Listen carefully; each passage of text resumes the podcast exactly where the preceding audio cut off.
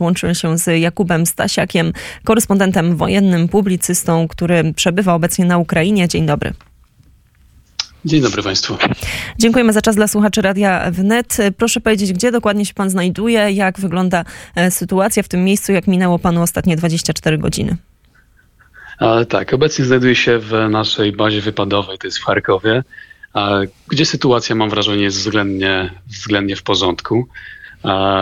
Te problemy energetyczne, o których mówiliśmy już od tygodnia, właściwie e, wracają powoli do, do normy, więc, e, więc tak, w ten sposób.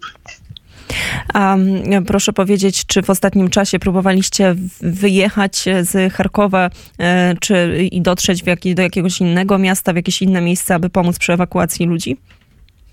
E, tak, na tym etapie właśnie skończyliśmy ewakuację z Bachmutu, e, miasta, w którym zostało ludzi niewiele i też nie, nie napływają nowe prośby o ewakuację, chociaż sytuacja się zagęszcza. Natomiast skupiamy się chociażby na obwodzie hersońskim i też planujemy jedną z takich akcji, gdzie będziemy wywozić około parunastu osób, e, rodzinę dwunastoosobową z właśnie miejscowości leżącej pod Chersoniem, e, dość daleko w głąb już linii Rosjan, więc to będzie dość skomplikowana akcja ewakuacyjna.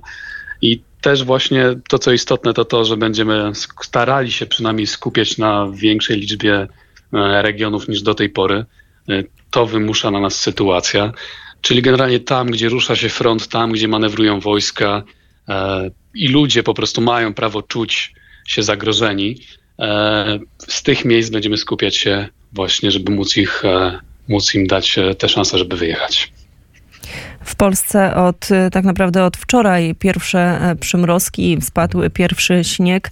Jak wygląda pod tym kątem sytuacja na Ukrainie? Nie pytam o pogodę, tylko samo przygotowanie właśnie do mrozów. E, te ostatnie ataki, tak naprawdę to e, dziesiątki, setki rakiet zrzucone na ukraińskie miasta, ale także właśnie ten specjalnie ostrzeliwanie infrastruktury krytycznej. Jak wygląda obecnie sytuacja? E, zdecydowanie jest się czym martwić. Obecnie, dzisiaj właściwie, e, spadł w Charkowie pierwszy śnieg i o ile sam Charków jest, myślę, że względnie zabezpieczony, wiele domostw posiada własne generatory właśnie na wypadek e, kolejnych blackoutów, które prawdopodobnie będą następować. Nikt się tutaj nie oszukuje.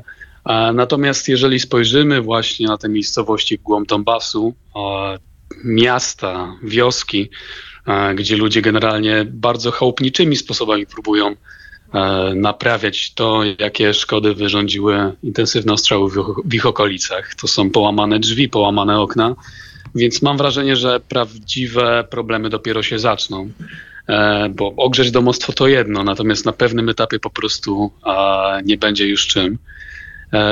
Więc jeżeli chodzi o naszą stronę, taką czysto wolontaryjną, no to skupiamy się na tym etapie, żeby móc gromadzić jakieś właśnie ciepłe ubrania czy ocieplane śpiwory, żeby móc je, móc je dostarczać już teraz, właśnie z myślą o, o tym gorszym okresie, okresie zimowym, który po prostu myślę, że będzie olbrzymią próbą dla ludzi z tych miejscowości.